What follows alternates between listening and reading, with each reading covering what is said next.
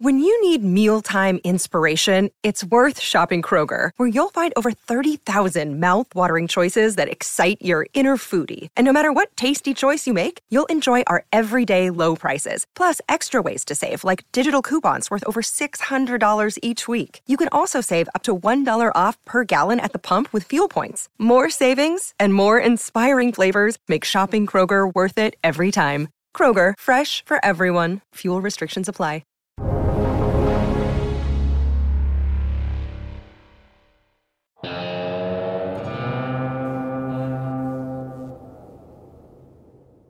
Welcome to the Real Vision Daily Briefing. It's Wednesday, August 25th, 2021. The great Dave Floyd will be joining us next week due to tech difficulties. Today, filling in for him, our own Max Wiethe. Here's what we're looking at right now. Uh, markets looks like a lot of green on the screen, uh, but fractionally higher. Uh, just more of the rally that we've seen continue to push its way up. Uh, looks like the big mover on the day is the S&P 500, uh, and by big mover I mean less than uh, 25 basis points up, closing out the day at 4,000.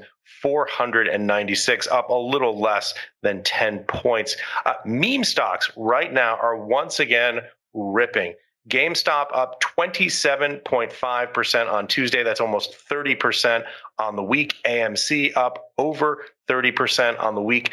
GameStop mentioned nearly 2,000 times in 24 hours on a Reddit thread. AMC mentioned over 600 times on Reddit as well. This, according to a count done by Insider. Uh, SEC Chair Gary Gensler reiterated his commitment to the U.S. requirement that Chinese firms permit inspection of their financial audits. This, according to Bloomberg, Gary Gensler reportedly said, quote, the path is clear. The clock is ticking. Obviously, strong language coming from SEC Chair Gensler. Nonetheless, NASDAQ Golden Dragon Index basically flat on the day, uh, up, however, almost 11% on the week. Uh, so obviously still rising there. Max, can you hear me? Yes, I can. I can hear you. Max, first of all, before we even get started, you get the award for the day for the trooper. You literally got the call like 15 minutes ago. Start warming up your arm in the bullpen. You may be on camera. Well, I, I appreciate you guys thinking of me and just glad I could could be here with you guys again after, you know, it's been a while. Yeah, we're like, who can rock and roll on 15 minutes notice? It's Max Wiethe. All right. So, I mean, you, you touched on some some important stories there. Where do you want to start? Jump in. What are you looking at? You tell me. Well, I think the Gensler thing is very interesting just because, it, I mean, uh, looking at the uh, financials of U.S. companies has not really stopped fraud from happening here in our own financial markets. So yes, it's it's great that they are taking a closer look at that. Um, but you know forensic accounting has has failed to turn up plenty of frauds in the past. So we'll see if that's much ado about nothing. Max i um, love that you're looking at this with your usual rosy outlook on the world. Well i mean that's that's that's what i would say. And then yeah the meme stock's very interesting. It does seem as though potentially things are a little different this time.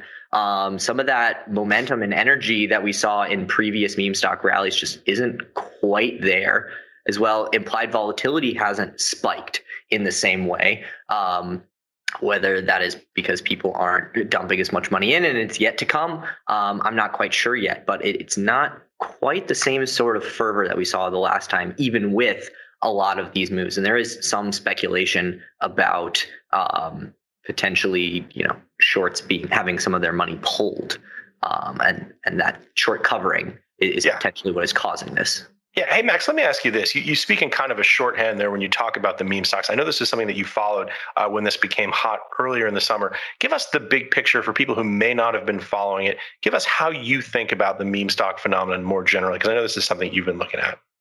Well, I think some of the narrative has been wrong. Certainly, retail investors were a big part of it, but I find it hard to believe that retail was just pushing around the markets like this. And and I look at it um, as more signal that comes in that, that something is offsides. And that the the quantitative investors who can who can move fast and take advantage when when the the market microstructure gets kind of offsides like that and they can really push markets around. Um, so uh, you're talking about the the reddit boards you're talking about you know the times amc or, or gamestop has been mentioned um, and certainly that has gone up but um, i think that there's a little bit more to it than just the retail traders. Um, as well uh, I, I think the I looked at it today, or somebody posted it that the realized volatility and the implied volatility from back um, in the original, you know, explosion uh, for for GME, we got up to like over 400 um, implied volatility. And, and when I looked today, it was earlier in the day, it was still down around 100. So that that's to give you some numbers to to understand the relative, you know, uh, pricing of the options on this. So um, but you know, it it could it could very well you know transform into something just as big or even bigger than it was before. But at this point, not quite there. Yeah. What, what's your take on what happened the last time, big picture? Um, go ahead. Yeah, no, I mean, it, it, just, you know, I do think that retail came in and it's like a signal, it's like a vibration that went in through the market. And then other firms, you know, with real big money accounts could then take that and the market makers are offsides and they can get pushed around. Yeah. and and basically you know the the prices get pushed out further and further and further and further until you know there's not really any push left. And then retail gets kind of left holding the bag. Uh, but that would be kind of my analysis there yeah, you know, it's a complex trade because when you think about it, they're different, there's sort of different parties, different stakeholders, different interests. You've got the hedge funds who are net short by some estimates as much as 112 or 115% of the outstanding float in the stock. You had hedge funds uh, that went long to jump on uh, the trade that was getting pushed against them as the shorts were getting shaken out of the trade. You had the retail folks uh, on the uh, Reddit boards uh, and and other places uh, talking about basically pushing people out of the trade because they saw that these guys were off sides. And then, of course, as you point out, you have the market makers uh, who had to rebalance and were risking the gamma hammer, as Raoul often puts it, the idea uh, that as the hedge ratio started to move, they were going to get whacked on that trade. So a pretty complicated sort of picture there. Um, you're missing one group, which is the group that I think doesn't get enough talk, which is the fast money. No, Renaissance Technologies was not short going into was not short going into this. They don't count in that hedge fund short interest. But I find it hard to believe that firms like that, when a signal goes into the comes in that shows this opportunity, this misbalancing, that they can push it around. Those people are not going to show up in the hedge fund short interest. So I think the fast money is what is missing from your analysis of the players. Right. Yeah, they don't care either way. They're playing purely this as a momentum bet, right? And when they see yeah, yeah, moving, they just jump. Yeah, they're taking advantage of those changes in market microstructure. Yeah. And there's things that only certain funds can do because of their uh, place within the infrastructure, their reinvestment into that sort of thing. It's not something that uh, everybody can play. Yeah. I should say, by the way, for those who are watching, jump in, give us your questions. You can uh, submit your questions on the platform, uh, on the exchange, on YouTube, and of course now on Twitter. You can message uh, me or tweet to me at at Ash Bennington. Uh, that's my Twitter handle. So jump in and uh, and tell us what's on your mind. Um, we've got some early questions coming in. Max, is there anything else you want to talk about before we maybe jump into some questions?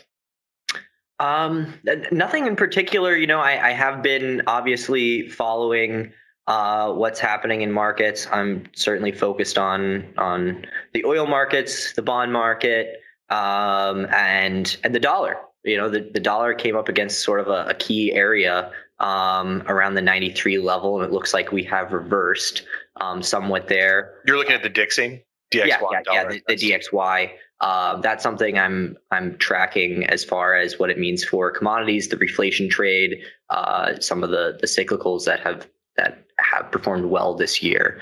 Um, you know, hard for that rally to materialize if the, the dollar keeps moving higher, but we did sort of bounce off of that important level. Um, so that that's one of the main indicators I'm watching. And then just what's happening with oil markets is just absolutely crazy. Uh, you've got you know Biden asking for more oil, getting rejected by OPEC plus, um, and then announcing sales out of the strategic oil reserve.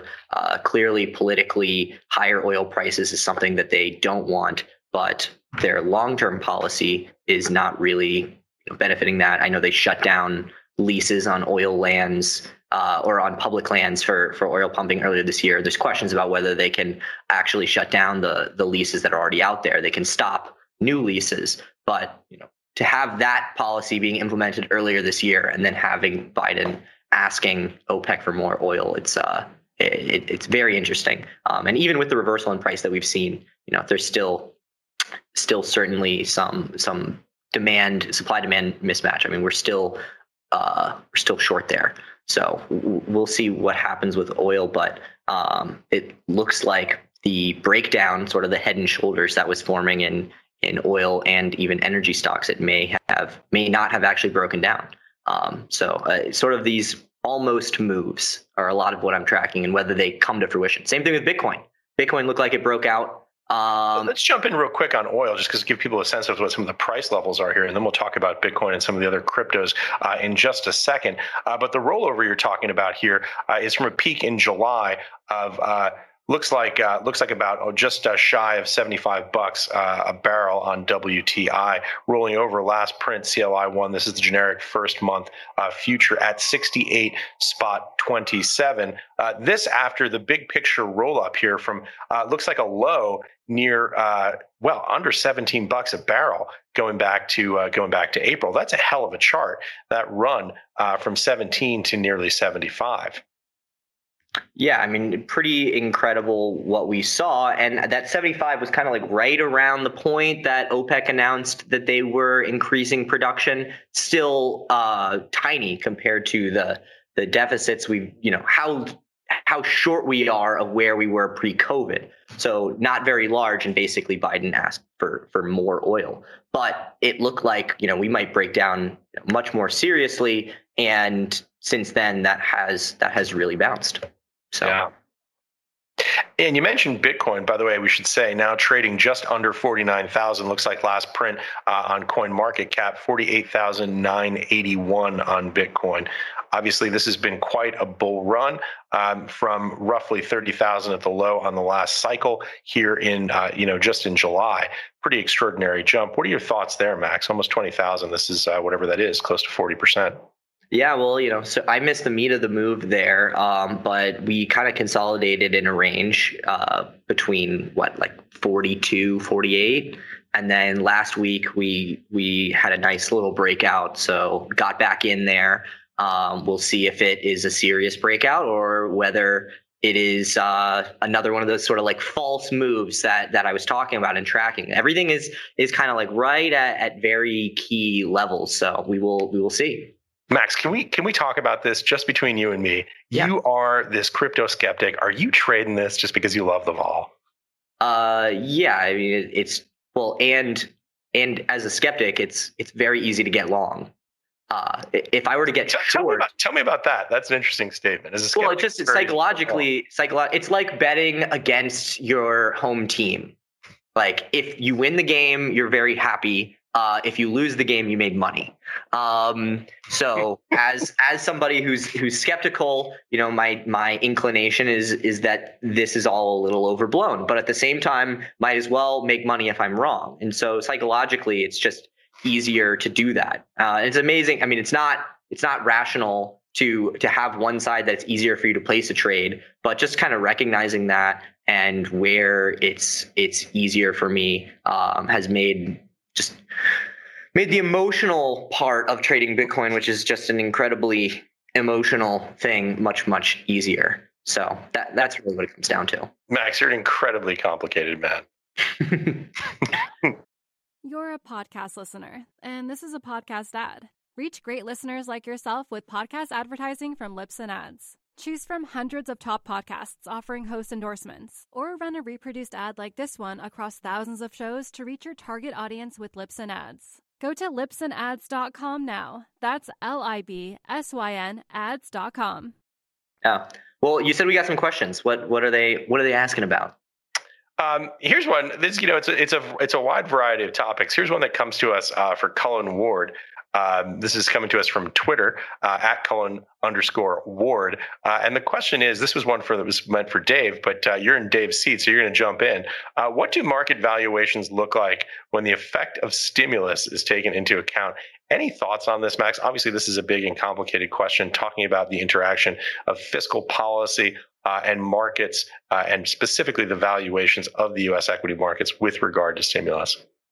I mean, I, I can't really put a th- there's not an equation in my head as to how stimulus is affecting valuations but uh, valuations are are psychological in nature and if people have more money then it leads me to believe that they're willing to to uh, pay higher prices for things. I mean that's that's pretty simple but um, no, there's not there's not a, an equation in mind that you know for each thousand dollars of stimulus you should expect multiples to expand by you know X amount. So That that's not something that I think there is a, a clear um, clear relation.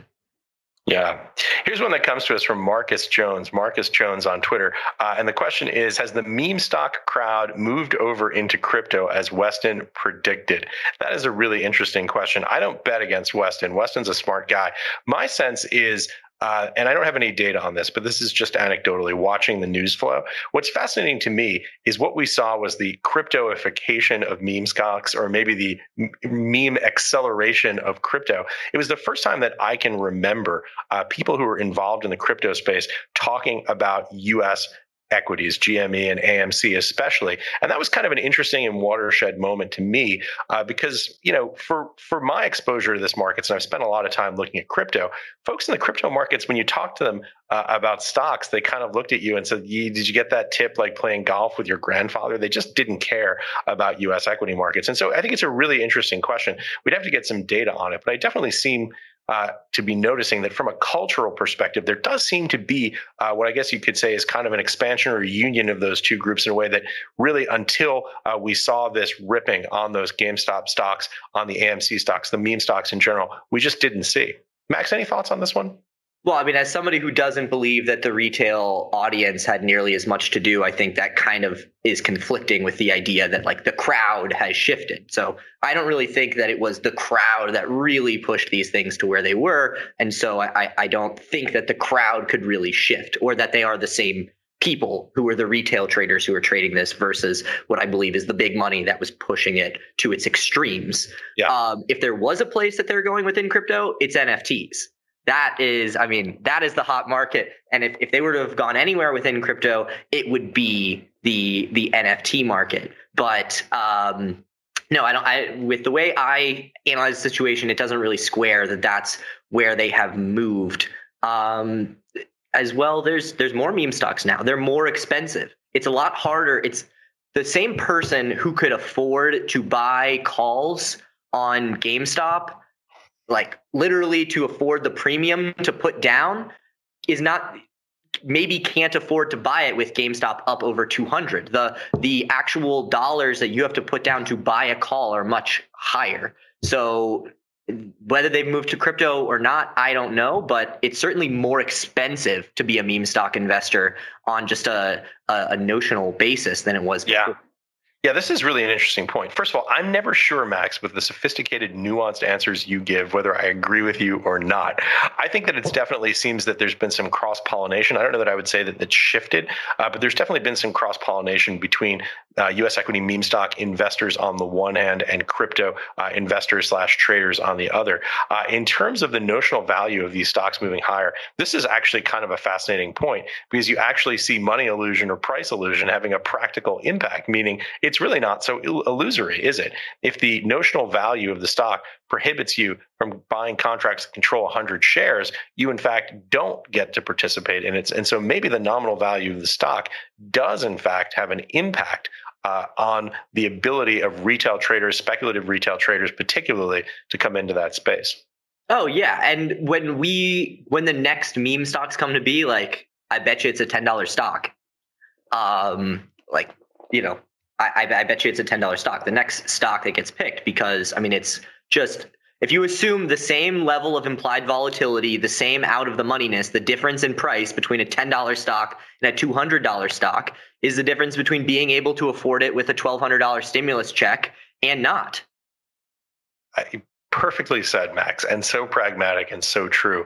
Um, now, to go from the ridiculous to the sublime, let's switch gears here. I wanted to talk a little bit uh, about an interview uh, on Real Vision. This is uh, out today, actually, on the Real Vision Essential tier. Uh, an interview that I did uh, with Rob Arnott, who is, uh, you know, I think it's fair to say, truly a, a legendary investor, researcher, analyst, writer, editor, all of those things. just a great interview. Let's take a look at this clip. People always ask, what's the catalyst that's going to cause this or that bubble to burst. Firstly, you don't necessarily need a catalyst. Uh, it's been 20 years since the tech bubble burst, and I have yet to hear a really compelling thesis for what the catalyst was that caused it to die. Uh, was it the antitrust suit against uh, Microsoft? Was it um, uh, stock options that were um, gradually becoming eligible to be sold? Um, you know, none of these sounds like the big deal that could burst what was at the time the biggest bubble in right. history. Um, but what about plain old gravity? Just got too high. And the same thing could apply here. The simple fact about catalysts is that whatever it is, it's something that takes the market by surprise. Otherwise, it wouldn't be a catalyst. And so it's a fun parlor game to guess what the catalyst might be. But all you have to do is recognize that the market eventually seeks fair value. Now, momentum among all of the ways of investing, momentum has the shortest life. That is to say, a stock that's gone up is more likely to go up than, than down, but only slightly and only for a little while. So if you buy high momentum stocks, what you find is they outperform for about three to six months. Then they roll over and underperform, and they give back all of their gain and then some and finish underwater. This is the um, this is the dirty secret of momentum investing. You better have a sell discipline if you're doing momentum investing. Well, there you have it. Rob Arnott, obviously always compelling, always a great guest here on Real Vision. I thought it was pretty interesting statement that he was saying, hey, look, you know, catalysts are really difficult uh, to catch because they're almost definitionally not priced into the market. Here we are 20 years later, looking back uh, at the tech bubble, uh, and we still can't figure out what the catalyst was other interesting point I thought was uh, compelling was this idea of how difficult it is to trade stocks on momentum. We were going to talk to Dave Floyd about this. Obviously, Dave focuses on a shorter term horizon. I think he's a day trader for the most part, and he also does some swing trading. I don't think he stays in a trade longer than two weeks. I was going to talk about this with him because it's obviously a very clear contrast against the views uh, of uh, someone like Rob Arnott, who is a long term value investor. The other really interesting thing that I saw in that interview, Max, uh, was when he quoted the great uh, Nobel Prize winning economist Harry Markowitz and said there are only two true free lunches in investing. The first is diversification, uh, and then the second is long term mean reversion. Max, jump in. I'm curious, any thoughts on this? And by the way, are you a mean reversionist? I don't have a good answer for you there, whether I'm a mean reversionist or not. I don't even know what I am. But uh, what you said about momentum and how that being at odds with Dave Floyd, I actually don't think so because the caveat he gave is unless you have an exit strategy. And I know Dave, and he is rigorous with his exits, and that is part of it. And it's like the old saying that there are two trades getting in and getting out to every trade. And right. so many people focus on getting in, what to buy, and uh, it's it's the lack of focus on what to sell. And so much of momentum trading is just buying the hot stocks. It's very easy to see what's hot, but having a a way to exit those trades is the hard part. So I don't say I don't think it's it's at odds with Dave really. It's just that he works very hard on the hard part, which is the exits. Um, in yeah. terms of you know, hey, long- hey Max, did I get did I get his timing right? Is he usually flat at the end of the day, but stays in one to two weeks on some trades? I mean, that sounds about right. I, I don't want to speak, you know, specifically for him, but he's he's yeah. definitely a shorter a shorter term trader. Two weeks probably sounds about like the end of his. I definitely don't want to speak for Dave either, but that was my sense of uh, his rough time horizon on the trades. We'll get to ask him next week. How about that?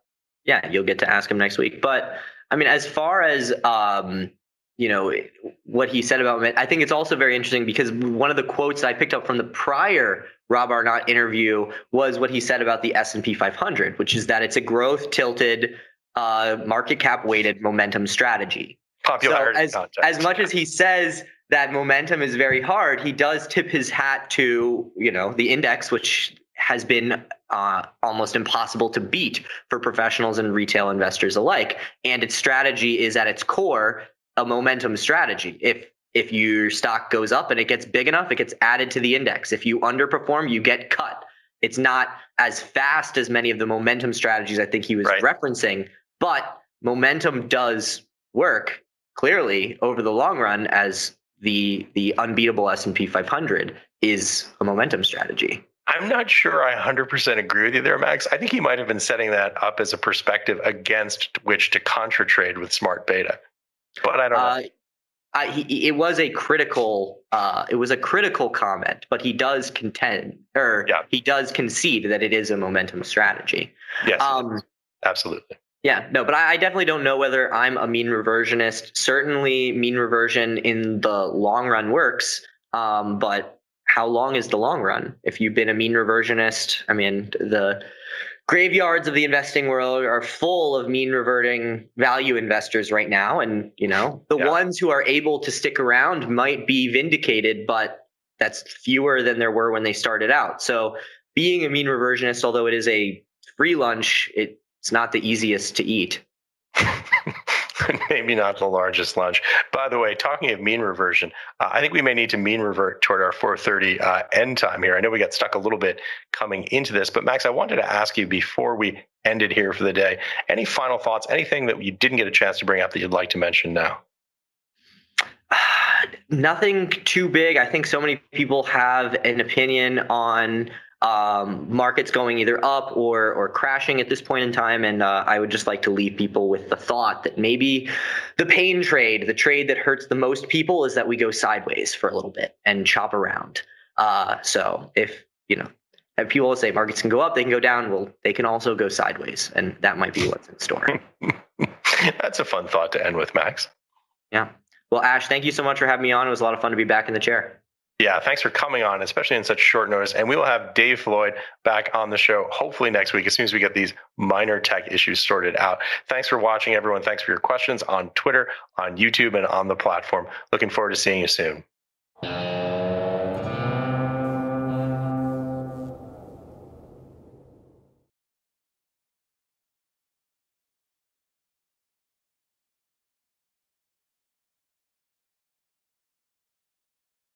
You're a podcast listener, and this is a podcast ad. Reach great listeners like yourself with podcast advertising from Libsyn Ads. Choose from hundreds of top podcasts offering host endorsements, or run a reproduced ad like this one across thousands of shows to reach your target audience with Libsyn Ads. Go to libsynads.com now. That's L I B S Y N ads.com.